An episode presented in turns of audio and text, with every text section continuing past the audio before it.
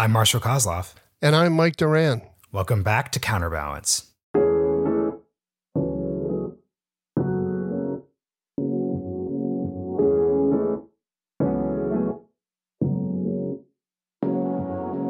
For our third episode, we have a, an incredibly important conversation with Clive Hamilton. Clive is a journalist from Australia who has done a lot of recent work cataloging the conflict between Australia and China that is going to get into a lot of the questions that policymakers, thinkers, actors are going to have to consider as they look at the Asia Pacific. He is the author of Hidden Hand, exposing how the Chinese Communist Party is reshaping the world, and Silent Invasion China's Influence in Australia. Now, Mike, you have wanted to speak with Clive for a while, so I was curious what stuck out about his work that made you want to speak with him? Well, I think it was it was two things. The first thing was just the power of his writing. Um, his book, his first book, uh, uh, Silent Invasion, changed my mind about China. It opened my eyes to the China threat, changed my thinking uh, to the extent that I had any really serious thinking at that point about it. Uh, because he argues that uh, China is trying to detach Australia from the United States, um, and uh, and he argues extremely persuasively. And I mean, how often can you say that a single book really changed your mind? There was that, but then the the second thing is that the book uh, had a huge impact in Australia. Um, I was not the only person whose uh, mind was changed. It really rang uh, the alarm bells in Australia, and it um, uh, had a massive impact. Australia is out in front among Western countries of uh, trying to organize in order to push back against these uh, aggressive Chinese tactics, and a lot of that uh, started with Clive Hamilton's book. This is the second of our three episodes so far that's focused on China. We really are taking time to set the stage of the probably the preeminent foreign policy issue that we're going to go into. And I'm especially looking forward after this conversation, now that we've set the stage, getting really deep into the policy aspects of these debates, these questions of what is to be done, these questions of now we know the stakes. What actual steps should policymakers take to move forward? So I'm personally really looking forward to getting into that the rest of the season. Yeah, so am I. I mean, I, I think that the China question is absolutely the the number one question, and uh, it should be uh, not the focus of uh, every episode, but it should be a major theme running through our podcast. I'll, I'll flip this around for a second, though, Mike. I'm curious. Do you think it's possible that there can be foreign policy crowding out? Um, both in the real world and on this podcast, is it possible that we can focus so much on China issues this year that we'll crowd out other necessary issues? And is it possible in our actual foreign policy, if a conversation is too dominated by, let's say, the Middle East or by Asia Pacific, we won't focus on the full spectrum? How do you think about that from a policymaking perspective? With regards to our podcast, I mean, I think that's our our strong suit, and uh, we'll, we we should be doing foreign policy more than more than other issues, not to the total exclusion of other issues, but we should definitely be doing that. And China clearly is just the number one issue. Uh, and it's the one that I'm most curious about. I mean, I'm a Middle East expert, and um, over time, I've come to see um, the Middle East as a kind of subset of a larger problem that uh, that begins with China. I think. So um, I want to kind of move beyond my region a little bit and uh, um, and explore some of these questions that I don't have really clear answers to, but also um, you know, I have to say, uh, I have to work hard to to think of guests to come on the Middle East because I know the Middle East discussion so well. I'm I'm less curious about it. I'm a, I'm a participant in it rather than somebody who's exploring different ideas. Um, maybe we should get some people here on the on on the Middle East and on some other areas too, um, Europe, Africa, uh, and so on. But China is the number one issue. No, that's really well said, Mike. Before we jump in, just want to remind everyone this is our third episode. We've really appreciated the reviews that folks have given us on Apple Podcasts. We've really appreciated the social media shares, and we've also appreciated folks subscribing and really committing to this podcast for the long term. As Mike just said, there's a lot of really deep issues that we're going to focus on this year, so we are excited to keep them coming at you. And a huge thank you to the Hudson Institute for supporting the work of this podcast. Let's dive in. So, uh, Clive Hamilton, uh, it's uh, really exciting to have you here. Uh, you know, before we get into the book itself, I just I have I've been curious about you because uh, I've looked at you on the web, yeah, and you've gone through I think a kind of um, you know political intellectual journey, which I think a lot of people are going to go through. That's a, uh, yes. if that makes sense. Maybe I, maybe I, maybe I'm yes. reading that wrong. But could could you just start by way of introduction and just tell us what your political intellectual journey has been, and then we can dig into it from there. Sure. Yeah. I mean, it, it is kind of interesting because um, I come from the political left and uh, and remain very much of the political left and. Uh, set up a progressive think tank here in Canberra, which I ran for 14 years.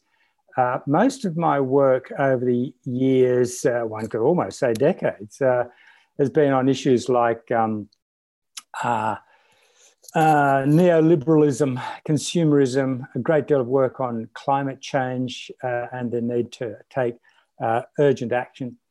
Um, I wrote about five books on climate change actually, and and in 2016 um, there were some really fascinating and disturbing news reports in, uh, in Australian newspapers from very well qualified journalists based in China or who were China experts uh, writing in Australia.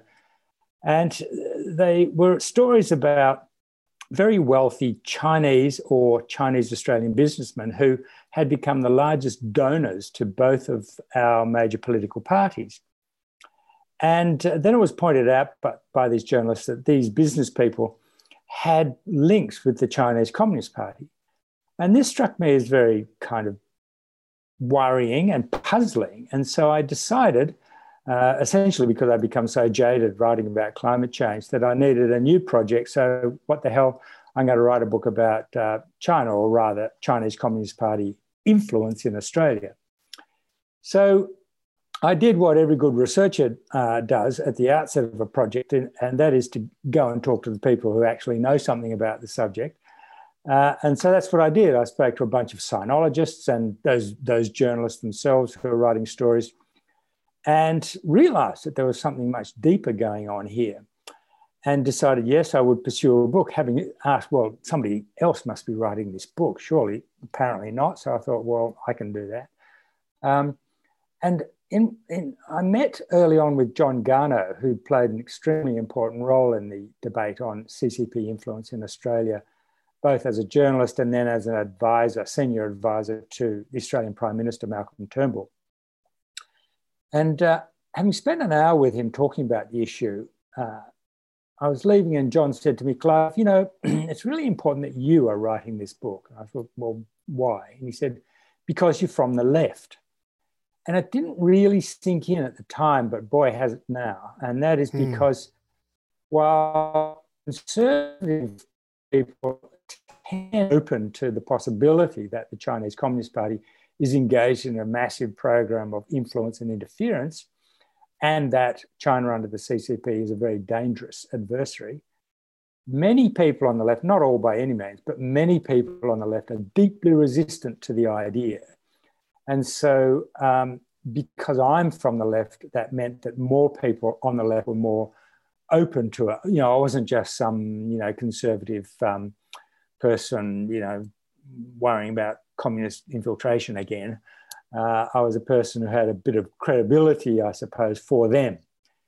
Um, as a result, I've lost a lot of friends, uh, and uh, met, uh, and made some made a lot of new ones, but lost a lot of friends um, because many people on the left, in particular, just really uh, aren't ready to accept the basic story in silent invasion. A question, because our listenership is North American centric. A lot of people consider the U.S.'s relationship with China to be akin to a second Cold War. Um, what did the first Cold War look like from the Australian perspective? I think after World War One, World War Two, Australia seems to leave the foreign policy historical conversation on the American side. So, can you just articulate that a bit? Uh, yeah, you're right, uh, Marshall. After the Second World War, Australian foreign policy drifted quite strongly away from Britain and towards the US, and that meant that a lot of political influences flowed into Australia from the United States. Um, in Australia, there was uh, quite a strong uh, Communist Party.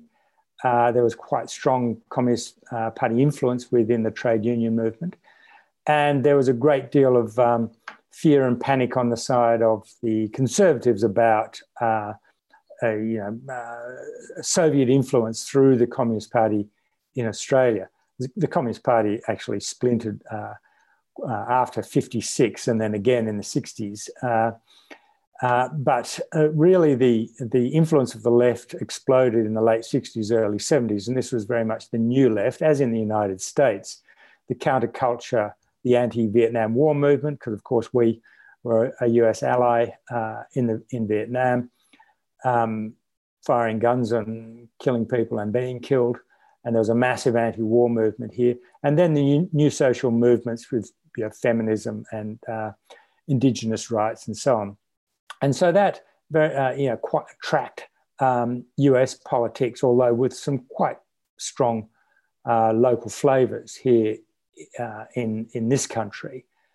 So uh, the we never had the kind of intensity of, uh, of the McCarthyist witch hunt here in Australia, although our intelligence agents, ASIO, uh, did have a strong element of paranoia and was pursuing people on the left for all kinds of absurd reasons and imagining conspiracies were there when there were none. Um, there were conspiracies, but uh, not as many as ASIO uh, believed. Um, and so that was the kind of background and the thinking that many people fr- brought from the Cold War into this new uh, China issue. Uh, Clive, when when you say you lost friends over your um, your position, um, is it this Cold War aspect? Is that when when you think about some of the some of the more heated conversations you had with friends? Were they were they saying to you that uh, what you're doing is you're you're aligning with the with the with the most right wing uh, elements in the United States who are pushing for a new Cold War, or was there some other aspect of your position that was disturbing to them? Well, there was a, a bit of that, but um, and and the and, and, attitudes on on the left. Uh, now, I don't want to exaggerate because there are plenty of people on the left, particularly the moderate left, who completely agree uh, with what I wrote. In fact, were influenced by what I wrote and believe you know it is a major problem. But the pushback from the left has been quite complex in its uh, explanation. But I think there there are two dominant factors. One is um, anti-Americanism uh, and it's a similar kind of argument that, you know, you might not like the Soviet Union much, but it is nevertheless a very important counterbalancing uh, force to the power of the United States.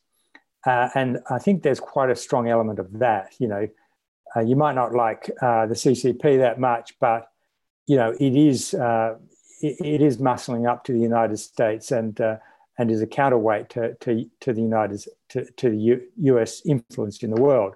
There's a strong hangover in the more, you know, the more uh, far left of, of, of, kind of anti-imperialist talk uh, based on the kind of activities of the US in Asia and Latin America in the 50s and 60s.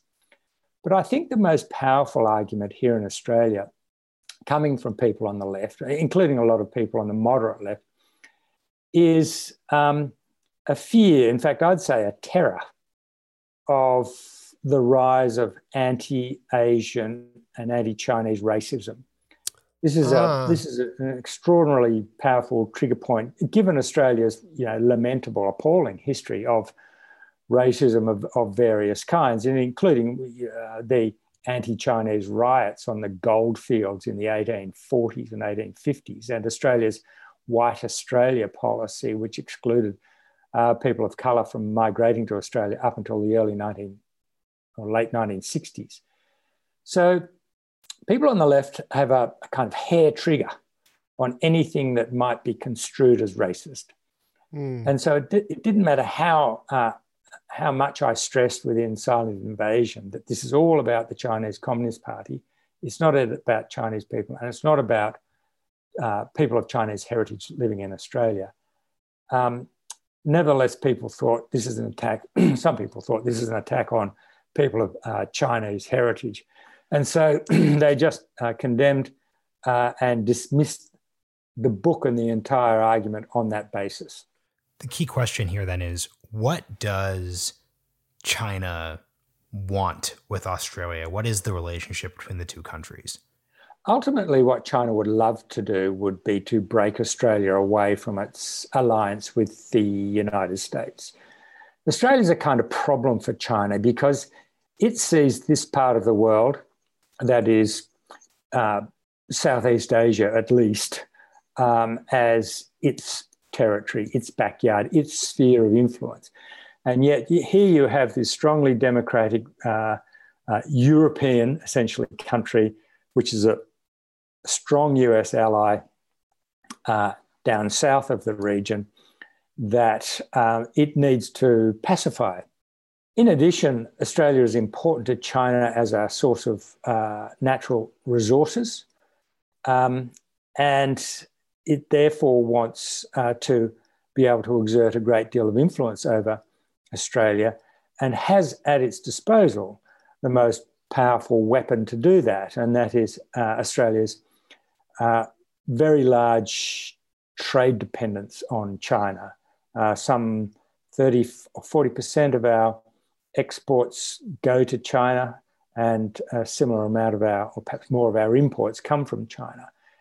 And as you know, in the last 12 months, China, uh, uh, or Beijing, I should say, um, has become so irritated with Australia's uh, refusal to kowtow, essentially, that it has uh, implemented a series of very strategic uh, trade bans uh, on Australian exports with a view to not only sending a general message that we are really unhappy with you and we are going to make you pay, but, and I think this is a more important and often not recognized objective in those trade bans, and that is to mobilize within Australia Australian industry leaders to become the kind of cutting edge of those advancing Beijing's interests within the domestic political sphere.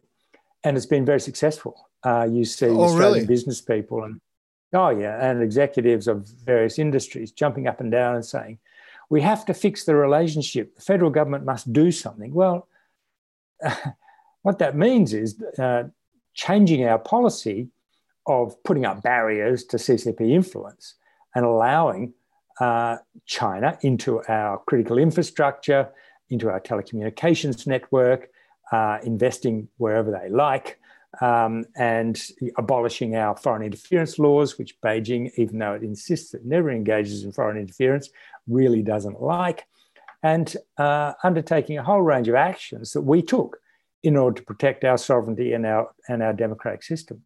And so now we have uh, Australian business people saying, Canberra, you have to fix the relationship. Uh, whereas in fact, it's Beijing that's caused the breakdown in the relationship. The, the relationship can only be fixed in Beijing uh, unless the Australian government capitulates, and which would effectively say, for the foreseeable future, we will be a puppet of Beijing. When when I look at it from a from a distance, because I'm um, I, I, am like to say I'm not an expert on Australia, um, you know, is is an understatement. Um, but just from reading the newspapers and reading about the the various controversies there there have been, um, the general impression I've got is one of just real admiration for the way the Australians have stood up uh, to the Chinese and kind of sounded the alarm for the world. Uh, your your book being the you know right at the at the forefront of that of that movement. So I uh, you know when I look at at the debate over here, I, I think we look a lot. Uh, I think we're a lot slower to wake up. I think a lot of people still haven't woken up to the kinds of infiltration, and I think that's the right word that you've you know described in your um, in your works. And so I it, I I I just kind of assumed when I heard about the latest round of uh, um, you know of of trade um, of the, the the latest round of the trade war that they were that the Chinese actions were going to um, elicit a really horrible backlash in Australia. Um, is is that wrong? And and how would you if you if you were um, you know evaluating the situation today between what you'd like to see Australia do and what it's doing? Who do you think is winning this? The the Chinese or the uh, or people like yourself? China's losing in Australia. Um, definitely. Uh, over the last three to four years, uh, there's been a massive, massive shift in Australian public attitudes towards uh, China uh, uh, in general, uh, but in particular towards the, the, the CCP regime. And you, one of the ways of looking at this is, is to track public opinion. Um, uh, you know, the Pew study looks compares attitudes to China, favourable, unfavourable, across very many countries. And there are also surveys within Australia by the Lowy Institute, for example. And we've seen uh, Austra- the Australian people go from a generally positive view of China, some, you know, 80% or so have had a favourable, favourable favourable view of China. And that's completely collapsed down to about 15%. And wow. throughout the Australian community, there's, tr- there's actually a tremendous amount of hostility towards Beijing and, and it's bullying. I mean, Australians feel as though Beijing is trying to bully us, to stand over us, to insult us, to intimidate us. And you know what? People just don't like that. People do not like being bullied. And so we saw the Turnbull government uh, take some measures in uh, 2017 and 18, uh, where Malcolm Turnbull himself, the former Prime Minister, actually underwent quite a seismic shift in, uh, in his uh, attitude towards China as a result of newspaper reports, but also intelligence briefings. And he uh, and his government began to put in place a whole range of measures, including you know, probably the central one being the foreign interference law, which is a world first, and other nations are now looking at copying. And those, those measures that taken by the government, uh, continued by the Morrison government, have been uh, extremely popular uh, in Australia, strong public backing. And when uh, Beijing started to uh, uh, rant and rave last year about Australia after Australia was the first nation to call for a, an independent international inquiry into the origins of the pandemic. Um, Beijing was enraged uh, and started to impose these, this series of rolling trade bans. And the Morrison government, to its credit, and you know I don't have much sympathy at all for the Morrison government otherwise, but to its great credit, drew a line in the sand and said, We are not going to be uh, intimidated. We're not going to be bullied. Uh, these uh, measures that you want us to change are protecting our democratic process, they are protecting our sovereignty as a nation, and we simply will not back down. And that stance, uh, despite the economic costs that uh, it has brought about, has uh, received extremely strong public backing.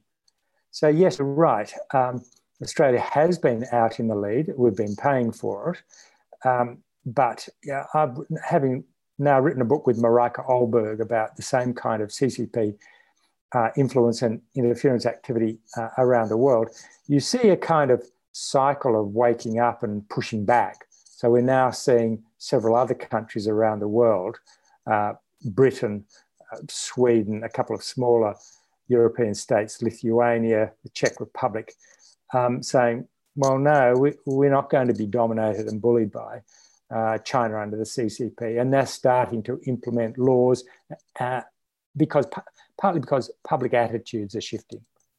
You've referenced the foreign interference law a couple times, especially as a model. Could you define and explain it for the listeners? Well, it's really interesting because what uh, China or CCP is doing in Australia and elsewhere is a form of interference that's that's not been recognised and therefore not been uh, outlawed. You know, we, we all have, uh, well, most countries have laws about foreigners can't make political donations, Uh, they may need to register. Um, and of course, we have espionage laws. The kind of activity that uh, CCP is being engaged in Australia are not captured by any laws. For example, mobilizing the Chinese diaspora in Australia, which is very large, some 5% of the population have Chinese heritage. Uh, some of it going back to the goldfields, but uh, a huge increase in the population of Chinese heritage people over the last 15 years uh, through the migration program. Um, not to mention huge numbers of international students until COVID and tourists. And so the CCP has been mobilizing uh, these people uh, to engage politically um, in ways that benefit uh, the CCP and doing it covertly. Of course, there are many people who hate this, Chinese people, people of Chinese heritage, I should say, and are very anti CCP. But there are many within the diaspora who've been willing, one reason or another, to uh, be proxies in, in effect for the CCP's political activities in Australia. So that kind of interference, or turning up at demonstrations and shouting down, you know, Tibetan uh, demonstrators, for example, uh, or engaging in intimidatory uh, tactics. Um, well, none of these things were illegal, and so the foreign interference law defined this new crime, and the and the parliamentary draftsman who visited the United States in the process did, did a really, really interesting job. And they defined foreign interference as any, act, any covert activity carried out on behalf of a foreign power or a foreign principal, because it could be a big company linked to the state, uh, an activity that interferes in, de- in the exercise of a democratic right or influences a political process. That is defined as foreign interference, and it's now a crime and it carries heavy penalties. And um, it really went to the heart of the many of the CCP's influence operations uh, in Australia, which is why Beijing was so unhappy when the parliament passed that law, uh, and why it Beijing has been asking the Australian government uh, to repeal the law. Uh, so uh, other other nations have been sending delegations here or asking speakers from here to go overseas to explain what foreign interference is and how we have uh, uh, uh, attempted to protect ourselves from it. And the last question before we move to the broader international picture. I have absolutely no idea how the Australian system of higher education works, obviously, but in the US at least, there's particular controversy around international students, particularly due to part of the way that many institutions, many state based public institutions are run in terms of tuition payments. How what are the lessons that American listeners should take from the Australian experience when it comes to foreign students um, and relationships between um, higher education institutions and the CCP?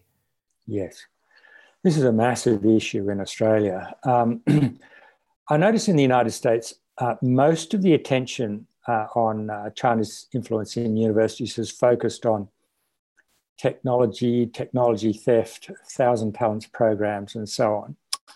There's some of that in, in Australia.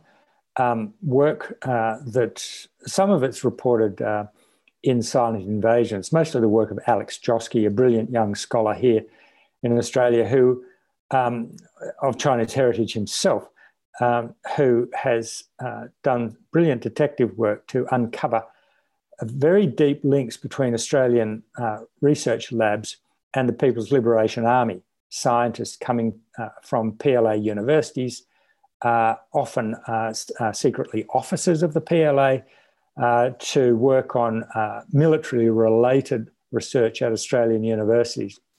When we exposed this, the universities were extremely resistant. They wouldn't even admit, admit it uh, when they kind of were kind of forced to admit that it might be a bit of a problem then, or it's not their problem. If the federal government is going to let them in, then what can we do? Besides, we need the money anyway. So that is a really big right. problem which we're still dealing with. Alex is doing more brilliant work in that area and really putting the blowtorch on the belly of the university sector uh, and the government. But the bigger issue in Australia, uh, uh, beyond uh, technology transfer, especially military related uh, technology transfer, has been the way in which the uh, Chinese embassy and the consulates in capital cities in Australia have mobilized for political purposes Chinese students on university campuses. Now, the proportion of uh, Chinese students at Australian universities is a multiple of the proportion in the United States. It's huge. And the universities, uh, therefore, have become uh, extremely sensitive to anything that might upset Beijing and interfere with the flow of cash from China uh, with these Chinese students. And therefore, the universities, particularly the most prestigious ones, the so called Group of Eight, um, have bent over backwards uh, not to do anything that might um, upset uh, Beijing, including suppress uh, free uh, speech on campuses by, for example, forcing uh, lecturers who have made some comment that Chinese students have found you know, offensive, hurt the feelings of the Chinese people, um, forcing them to issue groveling apologies when there's absolutely no reason at all.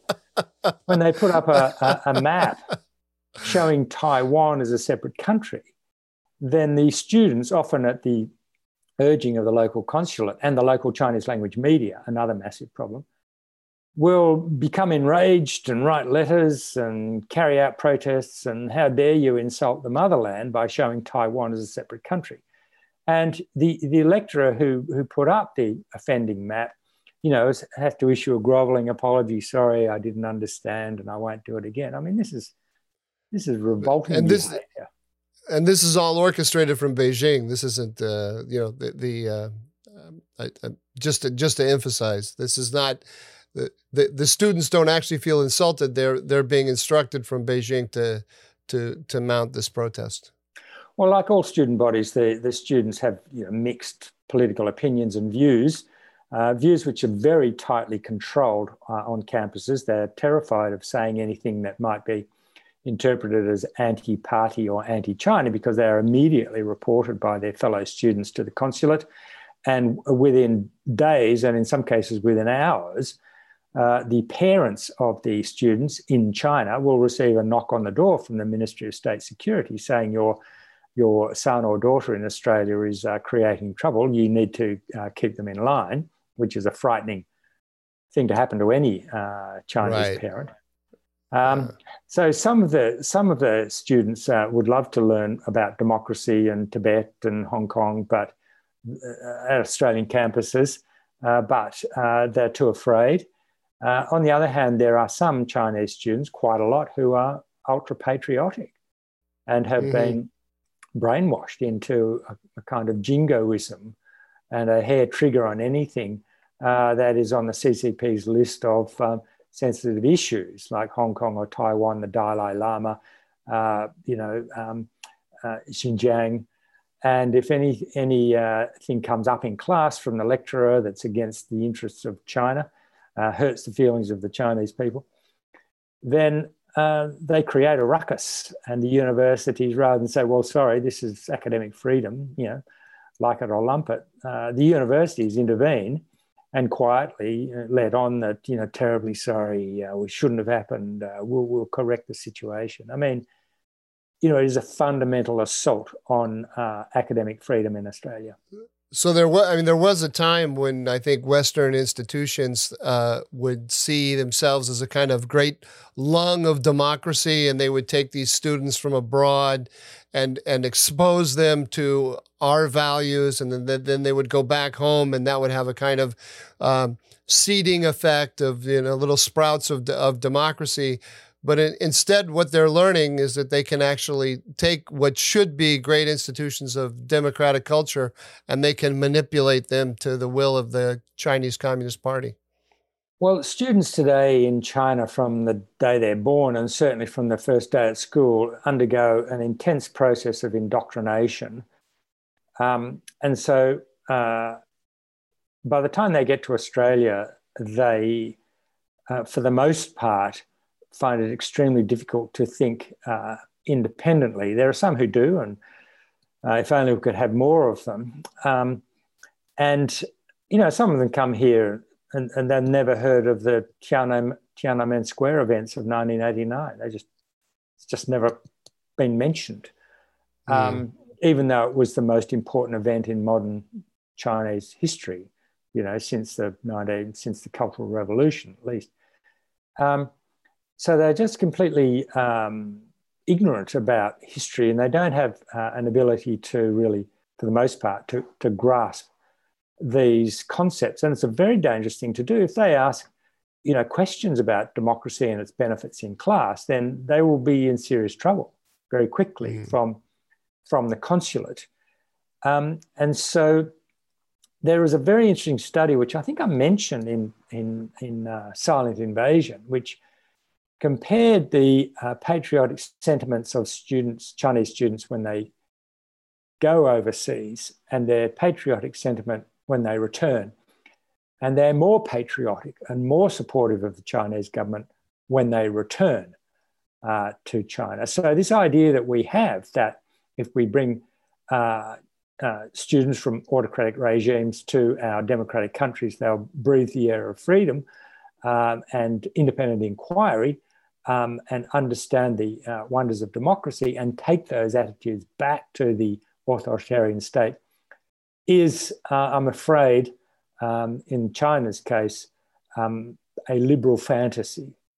What's so fascinating about that is I think it gets to a difference between Cold War One in Cold War II, in that this time at least, the gap isn't as much economic. If you're a Chinese student who can go abroad, who can afford these high tuition rates, it's not as if you're returning to pure material poverty in the West as this beacon of blue jeans and television and excitement. In many ways, the Chinese state is capable of giving you more than enough on that end. And we're just seeing the gap and difficulty if that isn't how if that isn't the pitch you're giving people.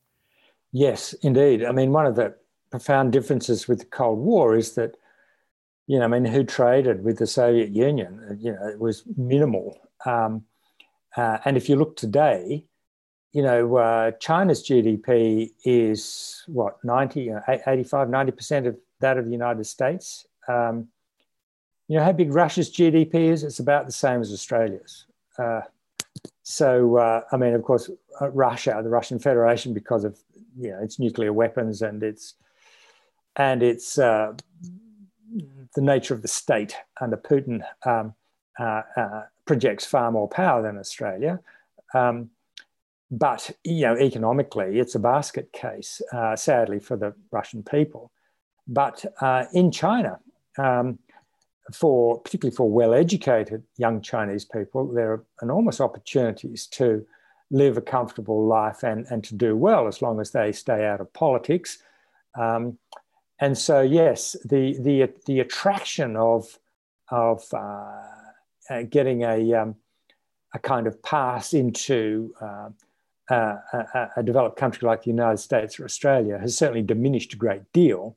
Um, it's still the case that many Chinese students see uh, studying in Australia as a pathway towards Australian citizenship but the the the attraction has uh, diminished, I think, quite a lot. Uh, particularly as you say, uh, the the Chinese government makes a great effort uh, to look after talented uh, young people to attract them back uh, to China and persuade them to contribute to the rejuvenation of the motherland. Clive, uh, let me um, pose to you what seems to me to be a kind of contradiction and see if you agree with me and then if you can explain it. Um, in, in reading your books, I mean, uh, the one of the greatest insights that you gave me um, is the uh, incredibly sophisticated apparatus that the Chinese Communist Party has for infiltrating our society, uh, uh, our societies, uh, manipulating them, uh, co-opting the elite in a, in a lot of uh, a lot of different ways.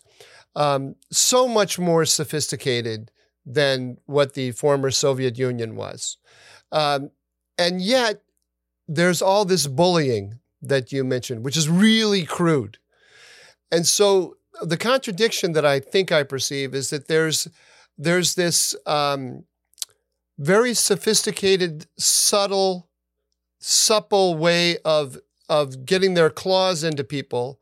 So and then and then the and then once they have their claws into them, then it gets very crude very quickly, and there isn't a kind of middle ground. And I, I, I what what seems to be a contradiction there is how can they be so good at the at the at the first part of the process, and then and and then so um, so kind of ham fisted at the second part. Yeah, no, it's a really good question. A lot of us. Um, uh, still wonder about. And, and, you know, it should be said, and this is part of the answer to your question, that there are many top cadres in the Communist Party itself who are asking exactly the same question.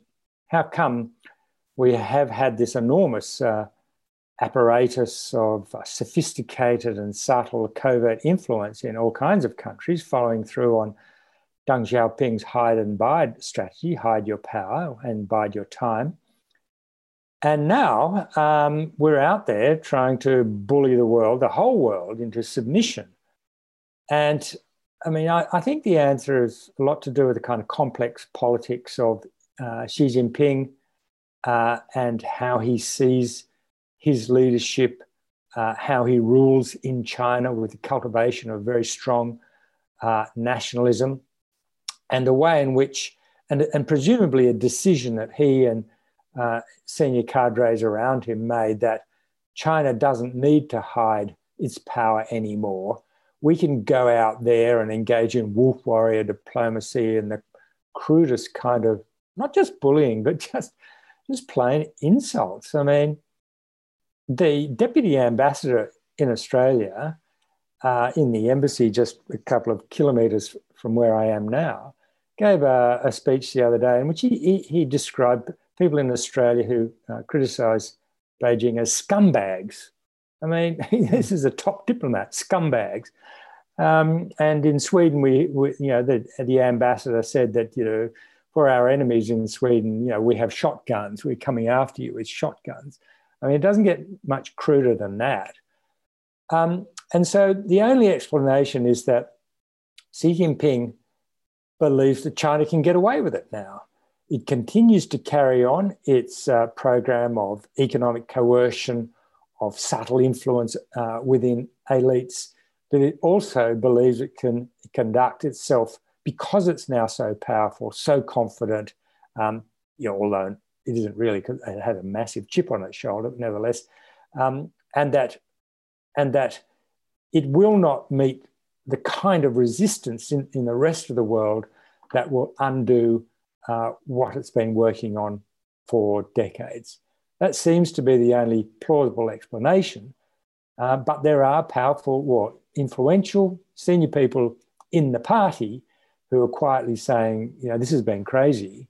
We really need to go back uh, to a more subtle form of influence and interference because uh, it, it's not our interest to create enemies in the way we have. So, for our last question here, Clive, you've described over this four or five year period that you've engaged in this space a differing, changing reaction over time to influence operations, regional hegemony, etc. It seems to me they're making a semi optimistic case for for action or for a changing approach to actually have effect is that a correct interpretation of your work? Are you optimistic, or is it on a knife's edge from a certain perspective? Uh, what is it? It's uh, Wednesday today.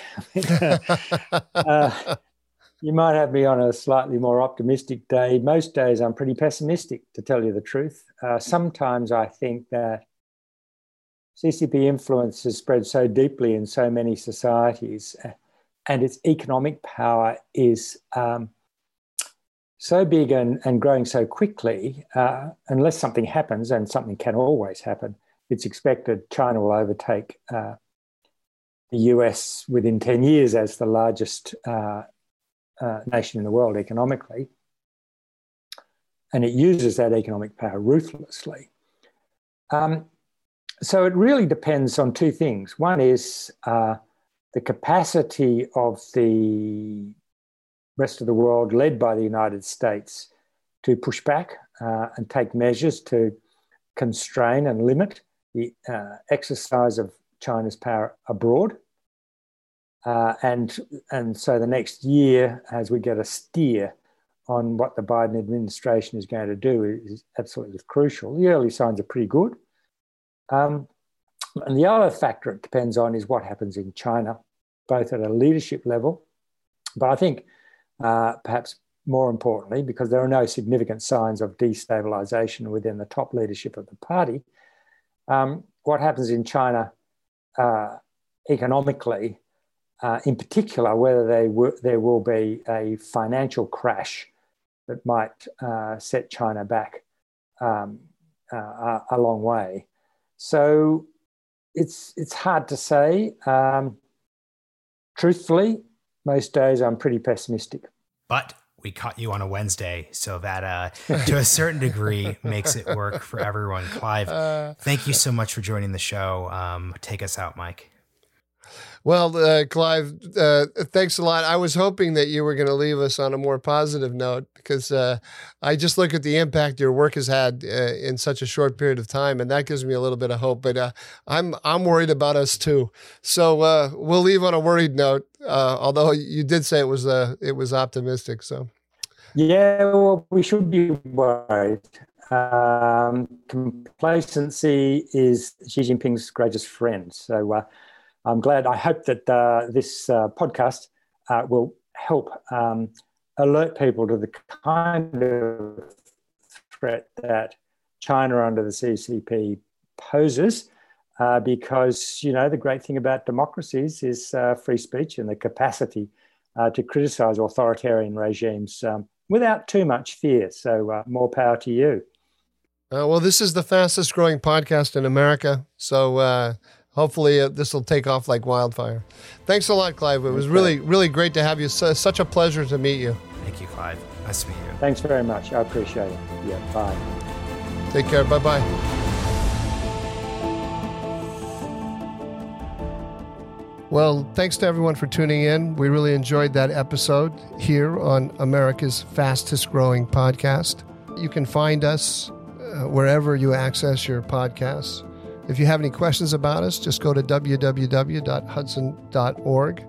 And uh, we hope to see you next week and every week following that with a, a guest like the one we had today, somebody who's interesting and knowledgeable about things that are going on in our world.